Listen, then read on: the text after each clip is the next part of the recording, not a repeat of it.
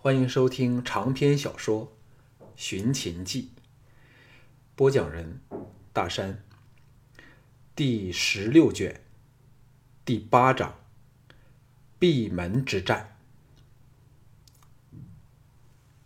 项少龙一动不动，沉声喝道：“我万瑞光一向不和是敌非友的人祝酒，故酒可免了。”猴王有什么事儿，即管赐教。整个宴会场立即肃静下来，人人都感觉到那个剑拔弩张的气氛。窃兰王冷哼一声，怒瞪着夜郎王。理应出言化解的春申君，却是好整以暇，一副隔岸观火的神态。李全和程素宁则脸露得色。显然早知道夜郎王会在席上寻项少龙闹事儿。那夜郎王子花旗一脸杀气地瞪着项少龙。夜郎王点了点头，连叫两声好后，才阴恻恻地用胸襟瞅着项少龙，说：“听说你今天曾在太后跟前夸下海口，公然表示。”想要滇王李令的命，小王闻言后大感奇怪。万瑞光，你手上兵力不过五十之数，连保护妇人孺子都力有未逮，所以才想请教你，究竟有何能耐，敢口出狂言？万瑞光，你可否解说一二？这番话登时惹起了夜郎人、李全、黄湛等一阵哄笑。极尽阿谀羞辱的能事。笑声过后，大堂立时鸦雀无声，充满一触即发的火药味儿。李全、程素宁、黄湛、黄霸等一众对立党派的核心人物，无不面露得意之色，看着夜郎王花刺瓦公然羞辱项少龙。项少龙见惯了大场面，连吕不韦、田丹等人物都不放在眼里。哪会惧他区区一个不知天高地厚的小小猴王？故作雅意的说：“猴王真爱说笑。滇王客下正在滇王府内，也没有改姓换名，叫做什么李令。猴王是否被三杯水酒就醉得糊涂了？”夜郎王登时语塞，正要说话时，李元接口哈哈笑道。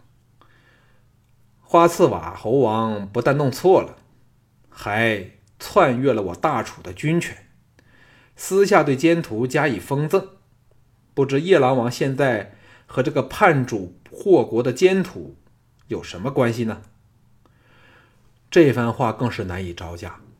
要知道，李令篡夺滇王之位，虽得孝烈王默许，却从没有公开承认。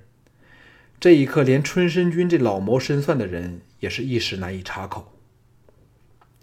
窃兰王乃是夜郎王的死敌，落井下石说：“一日花刺瓦尼给人篡了王位，看来本王也可以享受一下私自封赏王位的乐趣了。”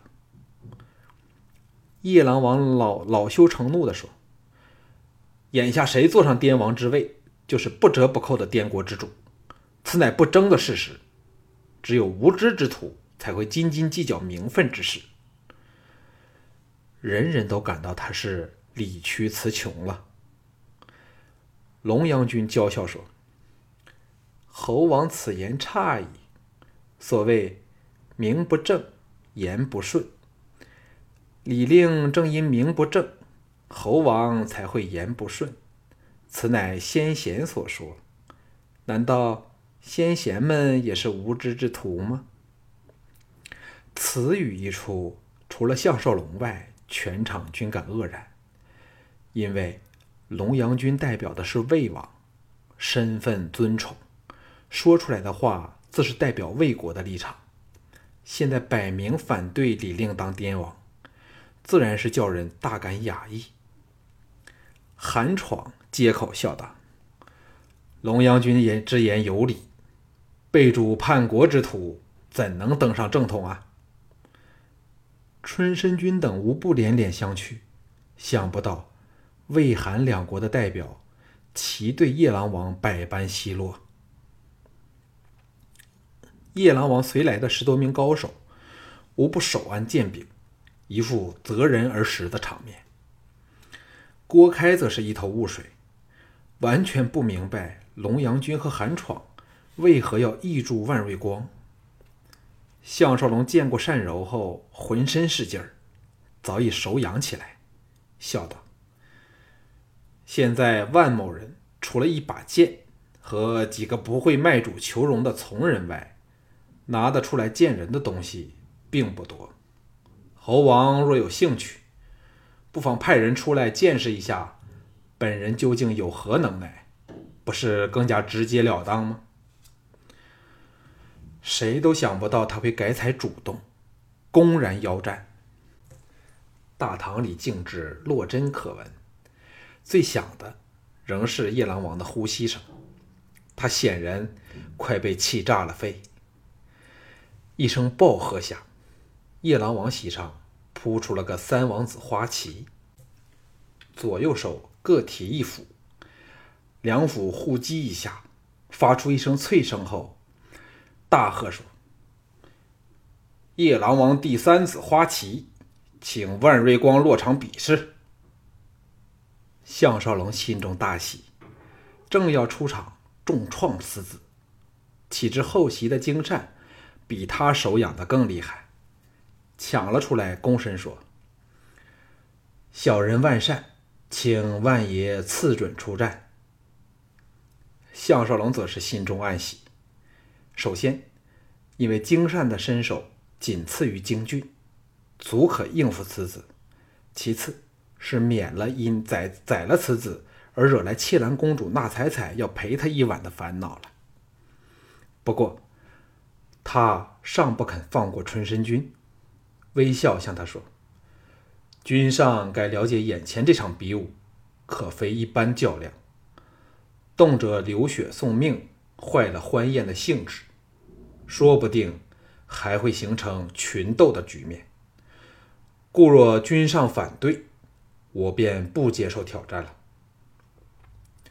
夜郎王还以为项少龙胆怯，冷喝说：“生死有命，若万瑞光你有能力损我孩儿半根毫毛，我花刺瓦绝不会因此事纠缠不休。”春申君怎会因项少龙两句话就坏了今晚的大计？呵呵笑道：“三王子既如此有兴致，黄歇怎会做扫兴之人？万将军，请自行决定好了。”花旗运府摆了个花式，的确是举重若轻，一派抢手的格局。暴喝道：“若万瑞光，你磕头认错！”这一场就算罢休了。项少龙哈哈笑道：“好。”向金善做了个有杀无赦的手势后说：“刀剑无眼，大家都要小心了。”金善大喜，一个箭步抢了出去，来到花旗前十步处，剑仍在鞘内。黄战忽然站了起来，喝道：“且慢！”众人都愕然望向他。项少龙趁机环扫全场，找寻单柔的踪影。只见女婢都站到了席后，与春申君府的家将站在一起。一时间，哪找得到这个狡猾多智的可人儿啊？黄战的声音传来说：“若万将军方面败了这一场，是否又命手下儿郎上场送死呢？”这两句话实在是欺人太甚了。现在连不知情的人都知道春申君和夜郎王在联手欺压项少龙，但却没有人敢作声。只有窃兰王冷笑说：“这一场尚未分出胜负，黄公子是否言之过早啊？”项少龙和李渊对视而笑后，前者懒洋洋地说。黄公子有何高见？黄战暴喝道：“下一场何不就轮到你和我比试？”项少龙笑着说：“公子稍安勿躁，看过这一场再说也不迟。比武开始吧。”花旗早等得不耐烦了，闻言发出了焦雷般的大喝，双斧齐扬，威猛之极，连环挥劈，一派凌厉的招数，如排空巨浪般的向金善卷去。果然是不可一世的勇将，看得人人动容，连李元都为金善担心起来。那彩彩更是捧着胸口，紧张的不得了。金善怡然无惧，长剑闪电击出，灵巧处有如毒蛇出洞，沉稳迅疾之势则如风卷残云，或挑或架，或劈或刺，每一剑都针对着对方的破绽和弱点，加上闪动如飞、充满舞蹈美感的轻盈步伐，踩的竟全是硬挡反逼的招数。斧剑交击之声不绝于耳，金善忽进忽退，花旗竟半分便宜都占不到。夜郎人和春申君等立即变色，想不到项少龙随便派出个人来，竟可与夜郎第一勇士之称的花旗平分秋色，而且臂力比花旗只强不弱，怎不惊骇欲绝？花旗这时锐气已过。又见斧重耗力，竟然掷了一掷。此消彼长之下，金善剑芒暴涨，逼退了花旗两步。花旗颜面大损，暴怒如狂下，毫不顾身，奋死反攻。金善一声长啸，闪电移前，竟用剑柄硬撞在向他左边太阳穴挥来的斧锋处，险至极点的。把花旗最凌厉的右手斧荡了开去，再一矮身，让花旗左手斧掠顶而过，手中长剑化作电芒，斜斜由下方雷奔电掣般的飙射花旗的胸口。花旗魂飞魄散，双斧甩手飞出，抽身猛退。金善环剑鞘内，冷冷看着花旗退身往后。从两个人交手开始，场内一直是鸦雀无声。此时，人人眼光集中到花旗身上，知道他已受了重创，只是不知会否危及他的生命。花旗再退两步，才发出了一下撕心裂肺的惨叫，砰的一声，扑跌地上。夜郎王霍地站起，狂喊道：“孩儿！”夜郎人早空群而出。扑出去，看仰躺地上的花旗，只见胸腹处鲜血泉水般的涌出来。金善若无其事的返回几席去，经过那彩彩旁边时，被他一把搂着，吻了他的大口一大嘴一口，这才放他走了。这时，春申君、黄战等都离席去看花旗，蓦的。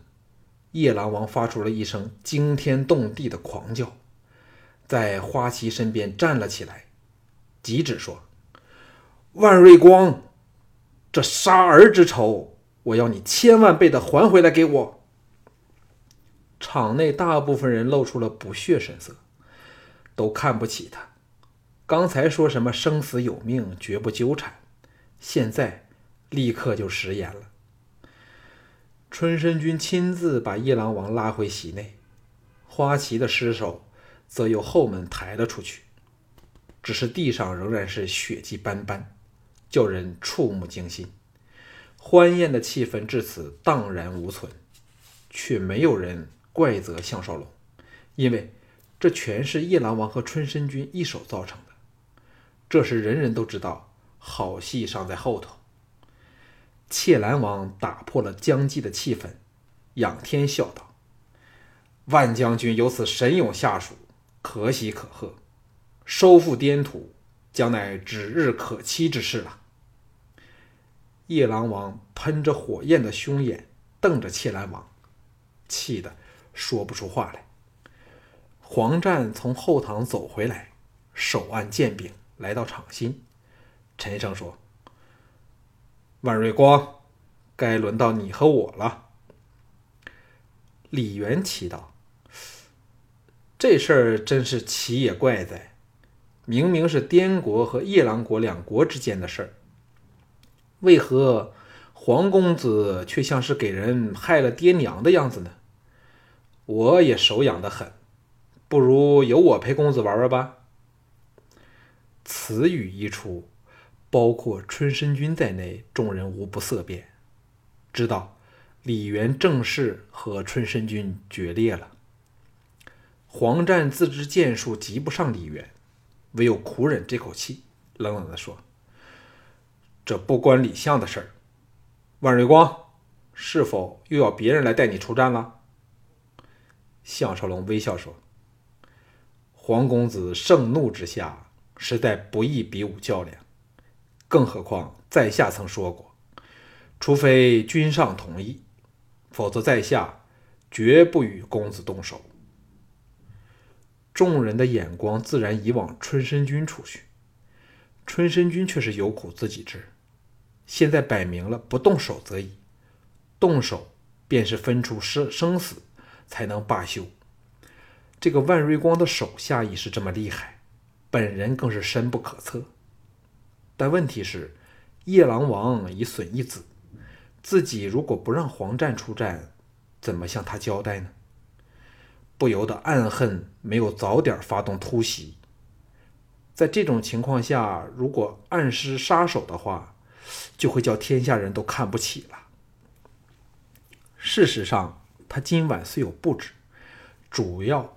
仍然是防患于未然，并不是定要把项少龙和李渊当场格杀，只是希望能拖到天亮，才配合斗界一起发动。否则，这样杀了李渊，难保李嫣嫣不会立即命禁卫发动反扑。心念电转时，黄湛已然说：“请爹赐准孩儿出战。”春申君暗叹一口气，点头说。孩儿小心了。场内众人立时精神大振，占了绝大部分人都希望看到黄湛受首于项少龙剑下。此人一向仗着父亲的宠护，在寿春横行无忌，双手沾满了血腥，只是没有人奈何得了他罢了。项少龙哈哈一笑，卓然而起，步出席外，以手轻拍了三下剑柄。发出了准备折弩的暗号，同时淡然自若地说：“君上还是收回成命好了。黄公子现在满腔怨怒，杀气腾腾，在下纵然手下留情，怕难以办到啊。”众人都觉得他口气过大，不过只看他随随便便站着，已有君临天下的威势。把黄战远远的比了下去，又觉得他这么大的口气，乃是理所当然的事儿。黄战不等春申君回答，狂喝道：“谁要你手下留情？”挥剑冲前，迎头猛劈。项少龙知道他一向事事横行，目无于子，所以故意撩起他的怒火。此刻剑技得手，忙收摄心神。雪浪离鞘而出，当的一声，声震全场。项少龙抱剑傲立，黄湛则是连人带剑踉跄跌退，竟是被项少龙只一招便硬生生的劈退了。项少龙长笑道：“黄公子，此战就此作罢好吗？”春申君站起来喝道：“战儿！”立于席后春申君的家将。人人都手按到剑柄处，使堂内的气氛更趋紧张。金善等趁人人目光集中到场中去的千载良机，暗中在基底把弩箭装好。席上各人无不目瞪口呆。要知道黄湛一向以勇武神力著称楚地，李元之下便数到他了，哪知一个照面就狼狈的落了下风。试问谁不骇然？旁边的李元眼力高明，知道黄湛因为暴怒之下心浮气躁，而项少龙这一个这一剑又大有学问，劈中劈中了来剑的时间，恰好是对方最难保持平衡的一刻，才有这么近乎神奇的战果。而明显，项少龙的臂力实在是胜于黄战。